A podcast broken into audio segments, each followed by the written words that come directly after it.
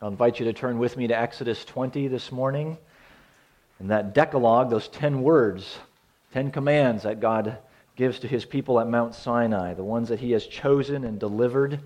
Uh, the Lord has made a covenant with his people uh, so very long ago, and we could all go all the way back to the beginning of the story.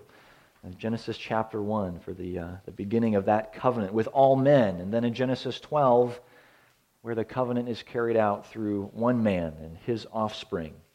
Now in Exodus, the offspring of Abraham, Isaac, and Jacob have been rescued from the house of slavery, and that covenant is renewed in the wilderness at Mount Sinai. So, how do the people of God um, stay faithful to this covenant? How do they keep their end of the promise If this covenant is going to remain healthy and intact? Then uh, the people must be about this covenant word. And so, we reach Exodus 20. And people are reminded in a very frightening way that these words come from their deliverer, uh, the one who has rescued them, who loves them, who's taken the initiative um, in delivering them. So we must always read these commands in light of verses 1 and 2 of Exodus 20. Uh, if we're going to keep the grip on the gospel as we read uh, God's law. We're going to read through verse 17 this morning. The end of the unit really goes through verse 21, but we're going to take a closer look at those next week. Um, so beginning Exodus 20 through verse 17. And God spoke all these words, saying, I am the Lord your God, who brought you out of the land of Egypt, out of the house of slavery. You shall have no other gods before me. You shall not make for yourself a carved image, or any likeness of anything that is in heaven above, or that is in the earth beneath or that is in the water under the earth. You shall not bow down to them or serve them, for I, the Lord your God, am a jealous God, visiting the iniquity of the fathers on the children to the third and fourth generation of those who hate me, but showing steadfast love to thousands of those who love me and keep my commandments. You shall not take the name of the Lord your God in vain, for the Lord will not hold him guiltless who takes his name in vain. Remember the Sabbath day to keep it holy. Six days you shall labor and do all your work, but the seventh day is a Sabbath to the Lord your God. On it you shall not do any work, you or your son or your daughter, your male servant or your female servant, or your livestock or the sojourner who is within your gates. For in six days the Lord made heaven and earth, the sea and all that is in them, and rested on the seventh day. Therefore the Lord blessed the Sabbath day and made it holy. Honor your father and your mother that your days may be long in the land that the Lord your God is giving you. You shall not murder. You shall not commit adultery. You shall not steal. You shall not bear false witness against your neighbor. You shall not covet your neighbor's house. You shall not covet your neighbor's wife, or his male servant, or his female servant, or his ox, or his donkey, or anything that is your neighbor's. The ten words that God gives to his people and to us today. Let's thank him for that. Lord God, you have poured out your grace upon us. Grace upon grace. And we see your grace here in giving us this word. Lord, it shows us how we are to love you, how we can love you and love our neighbor well. Lord, we confess and have already confessed to you that we don't do this well that we need your grace, we need your help in fulfilling this word. Lord, we ask now that you would speak faithfully through your servant, that you would work in our hearts a deeper love and affection for you who do come to our aid in the person of Jesus. Lord, grow our love for Jesus as we contemplate this word, this command. Guard our hearts. We pray this in Jesus' name and for his sake. Amen. You know, it would be much easier if our obedience to God could be measured by the external. You know, just duties that we sort of, you know, check the boxes, don't you think? Um, you know, say this, don't say that. Go here, don't go here. When this happens, you know, just plug in the formula. This is how you respond. That, I think, would be, you know, it might be, we could wear our Pharisee robes proudly, It'd be a, you know, a lot of do's and don'ts, but at least we could see it. At least we could measure it in some way. And I'm probably just giving away more of my analytical personality by asking those types of, by making that statement. Uh, but God's law moves us well beyond the external, well beyond what can be measured, beyond just, just checking the boxes. God's law moves us here, moves us to the inside, the attitude of our hearts. God's desire is for our hearts to delight in Him.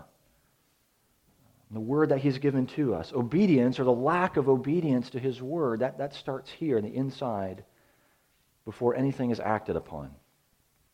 And I, I, I trust we've seen as, as we looked at these commands you know, that, that, this last command is something that's, that's very difficult for us to measure because it's an attitude of the heart.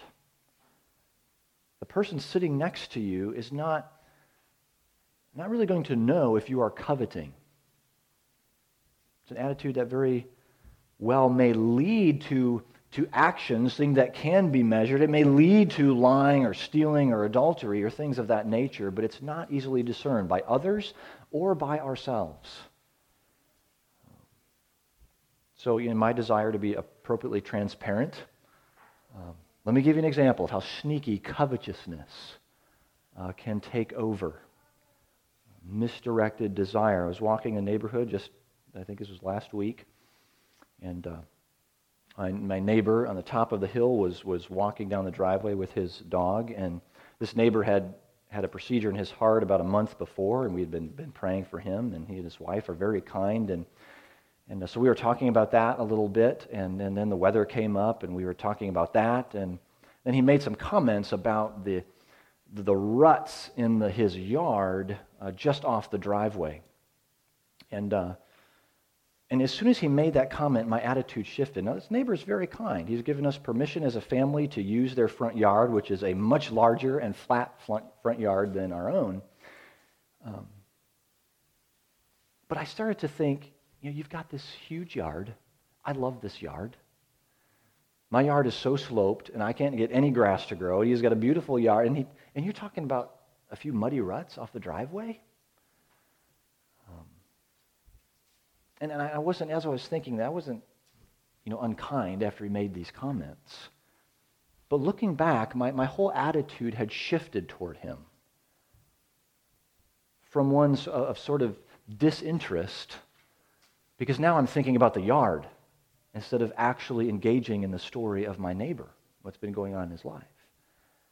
My desire in that moment was to have a nicer yard, even if it wasn't his yard exactly. It was just a nicer yard, complaining with about some ruts off the driveway. So it's a small example, but it gets at the heart of covetousness, a desire for something that, that someone else has that changes our attitude towards them. Or desire to keep something so badly that it affects how we interact with other people. Okay, may even motivate us, we said earlier, to, to other sins like lying or stealing. So you and I have been made to desire things. We are creatures who desire passionately. It's how we are created. Uh, so that, that means desire is not a bad thing. But when our desires are, are misdirected or distorted, as they often are by sin, then that's when we start to envy and covet to use others rather than love them. This passage gives us two categories of things that we uh, covet in order to help us understand, through that broad brush at the end, anything that is our neighbors. Um, persons and property. House, ox, donkey, those, those are all tools, those are all property. And then we talk about a spouse or, or servants, those are persons. We place a greater value on property or persons desiring after them more than God and what He has provided, then we're slaves with a new owner, a new idol. And our desires are misdirected. That, that, that's when we move out of bounds. Typically, our actions uh, will follow that. And you look at all of uh, world history. If you were to try to describe world history with, with the wars that have been, that have been fought, uh, it would all boil down to some very simple desires more power and more property. In our rebellious hearts, you and I cannot stand it when someone else has more of these things than we do. Because covetousness actually, actually blinds us to what we do have, what God has given to us. So all we can see is what we don't have. So let me ask you, what do you set your desires on? Is getting what you desire the most valuable thing to you?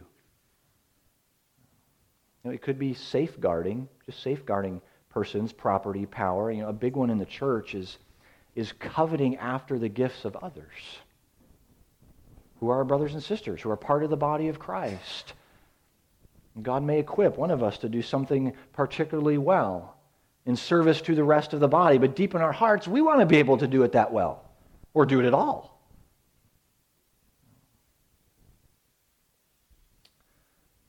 So our brother and sister may, may never know this, but it resides in the heart. All of, all of these commands that relate to our neighbor, this is the one that we can't really, can't really see in our neighbor. Um, stealing is forbidden. And we've learned that in the eighth commandment. But now even the desire to steal is forbidden. Listen to what the Apostle Paul says, the church in Ephesus. For you may be sure of this, that everyone who is sexually immoral or impure, or who is covetous, that is, an idolater, has no inherent inheritance in the kingdom of Christ and God. Again, he speaks to the Colossians Put to death, therefore, what is earthly in you sexual immorality, impurity, passion, evil desire, and covetousness, which is idolatry. So we find coveting right at the root of evil. Misdirected, distorted desires are deadly in our relationship to the Lord. That shows us just how serious and deep our brokenness is. This is one of the roles that, that God's law plays in our lives. It shows us just how deep our wickedness goes. The great reformer John Calvin, he said the law is like a lamp. Uh, it guides us, it lights our way. But it's also like a mirror. It shows us the warts, the wrinkles, the wickedness in our own hearts. It shows us just how needy we are. Because what's hidden in our, in our hearts never really stays hidden. Think of the, the sixth chapter of Luke. It says, The good person out of the good treasure of his heart produces good, and the evil person out of his evil treasure produces evil, for out of the abundance of the heart his mouth speaks. Our words, our body language, our demeanor reflects what's in our hearts. So if we're going to love people, if we're going to obey God in the way that he requires, even the attitude of our hearts, you know, this this is something that's going to discourage us pretty quick as we look into the mirror of God's law. And so our, our, our cry is, is often the Apostle Paul, wretched man that I am, who will deliver me from this body of death? Lord Jesus fulfills this command as he does with all the other commands by, by widening it, deepening it. The same God who delivered the Israelites from the house of slavery in Egypt has delivered us from the slavery of sin through Christ. He's fulfilled the law's demands. The mirror of the law exposes our depravity, our sickness, but the blood of Jesus covers us, restores the Lord God his rightful place in our hearts. The very center, the object of our desire. Church, only, only the gospel of Jesus Christ can heal and restore our lawlessness. Only the Spirit of God can, can fill our hearts with the desire to love Him, to love Him as we ought. And He has done this. I think of the, the words of that song. Let us love and sing and wonder. Let us praise the Savior's name. He has hushed the law's loud thunder. He's quenched Mount Sinai's flame. He has washed us with his blood. He presents our souls to God. O wretched man that I am, who can deliver me from this body of death? Thanks be to God through Christ Jesus our Lord. So Jesus restores our broken relationship to God. He redirects our desires. So, a restored man, restored desires. We've been transformed by the love that God has for us in Christ, we desire what is good and pleasing to the Lord. This is what uh, Thomas Chalmers, Scottish pastor in the late 19th century, what he called the expulsive power of a new affection. Nothing will drive out sin, nothing will drive out covetousness like a deeper love, a deeper desire, a deeper affection for Christ. Love expressing itself through grace, the most powerful motivator of all. We go after what we love. We're going to do what we love. Our desires chase after what we love. I think of the, you know, the mother duck and all the ducklings just wandering along behind. That's our desire behind the love of our hearts. If our love is for Christ, the one who has loved us, then our desires will be after him. Our desire will be to please him above all else. That's the expulsive power, the transforming power of the gospel. So you and I have no hope of defeating sin in our lives. We have no hope of walking in obedience to God without a greater love. A love for the one who has restored us, has adopted us as his very own. Okay, we sin because we love it. We don't sin because we love him more. He's captured our affection and our desires. Augustus Toplady, another pastor, hymn writer, we know him best for the hymn Rock of Ages, Cleft for Me. But he wrote this verse Object of my first desire, Jesus, crucified for me. All to happiness aspire, only to be found in thee. Thee to please and thee to know constitute our bliss below. Thee to see and thee to love constitute our bliss above. So, knowing the love of Christ is the only way to defeat covetousness. Desire passionately what glorifies Him. Can we get more specific on this? What does this look like in our lives today? I think we can do that both positive and in negative ways that we obey this word. Remember, this is our third question. Why, why do we need it? How has Jesus uh, fulfilled this uh, command? And now, um, what does obedience to this command look like? We'll start with the negative. We'll end with, with the positive.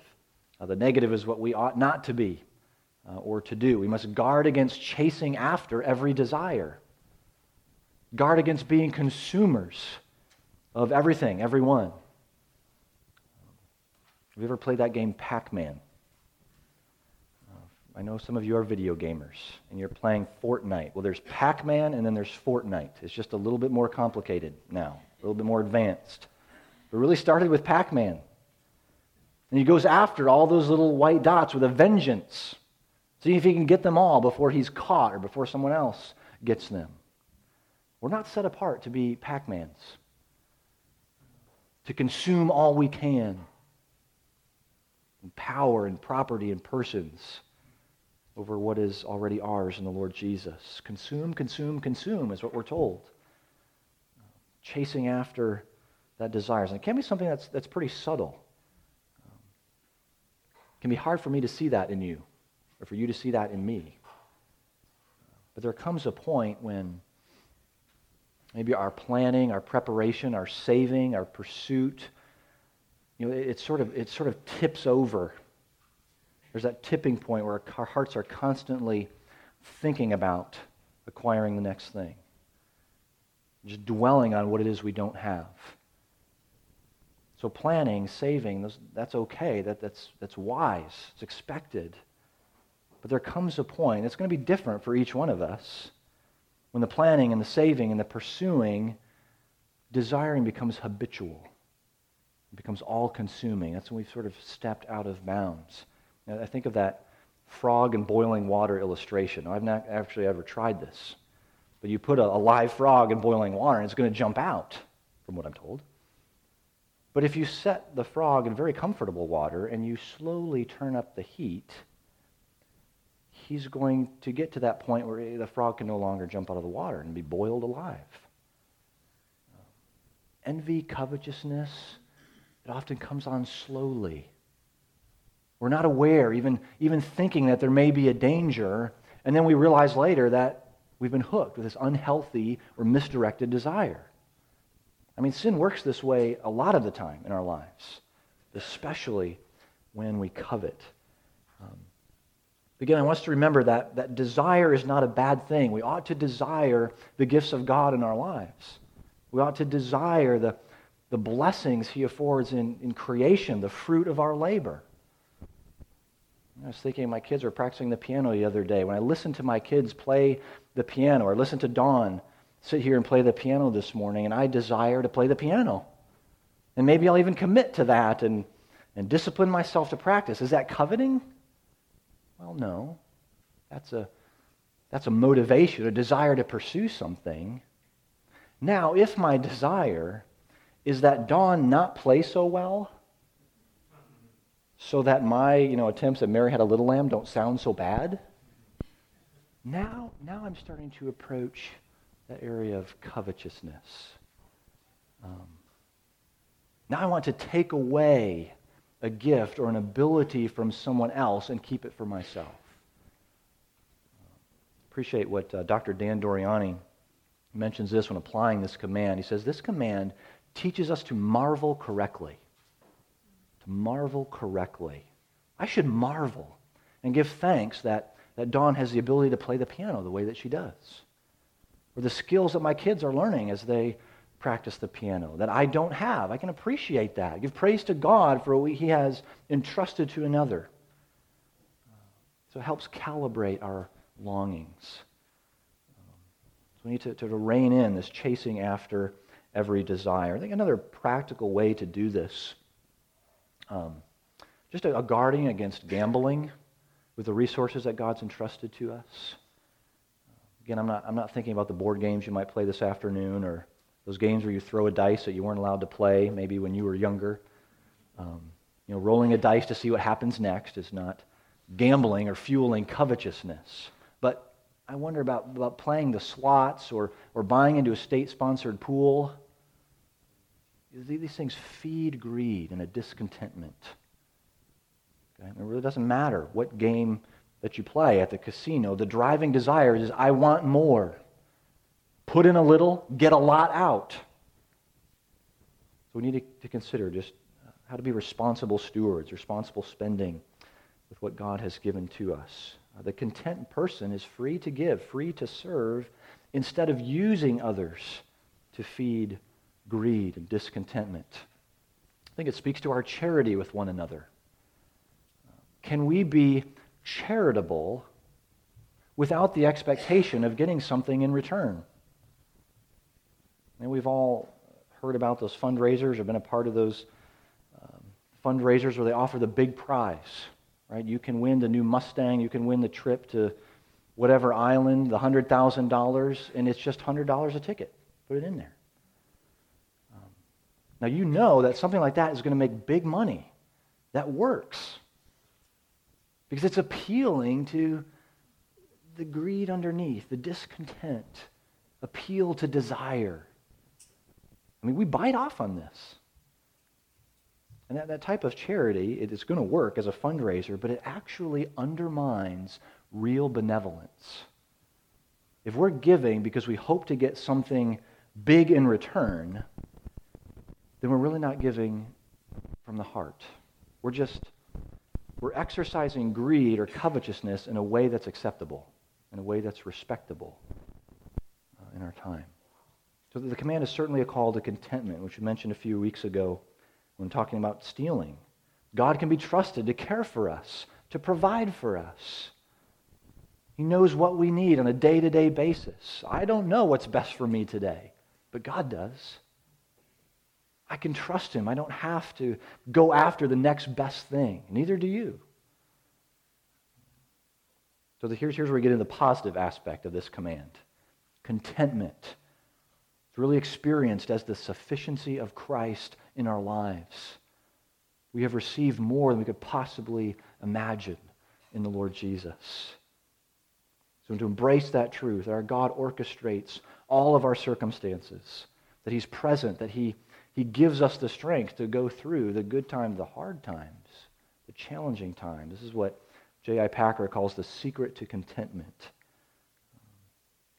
Paul shares with Timothy his contentment, very difficult circumstances. For we brought nothing into the world, and we cannot take anything out of the world. But if we have food and clothing, with these we will be content. But those who desire to be rich fall into temptation, into a snare, into many senseless and harmful desires that plunge people into ruin and destruction. Food and clothing. Are we really content with these things?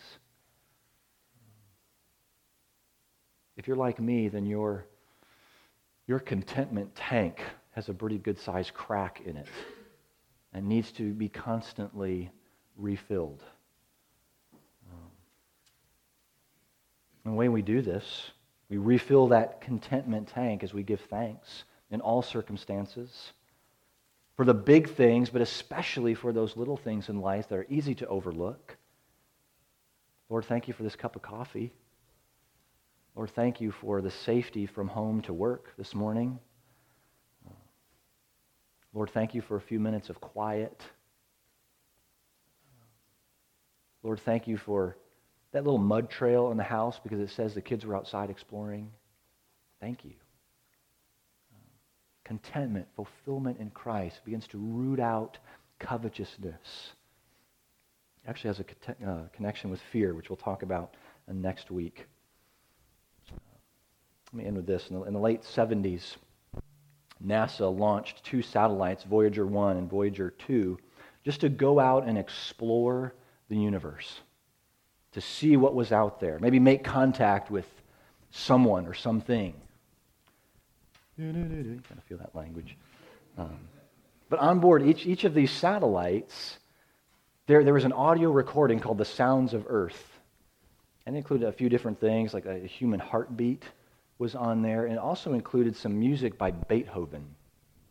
And uh, Be- Beethoven had, had, written Opus 130, I don't know the exact piece, but in the margin of this piece that Beethoven had written that was included was the word Sehnsucht, uh, which in German is, is a word for, for longing.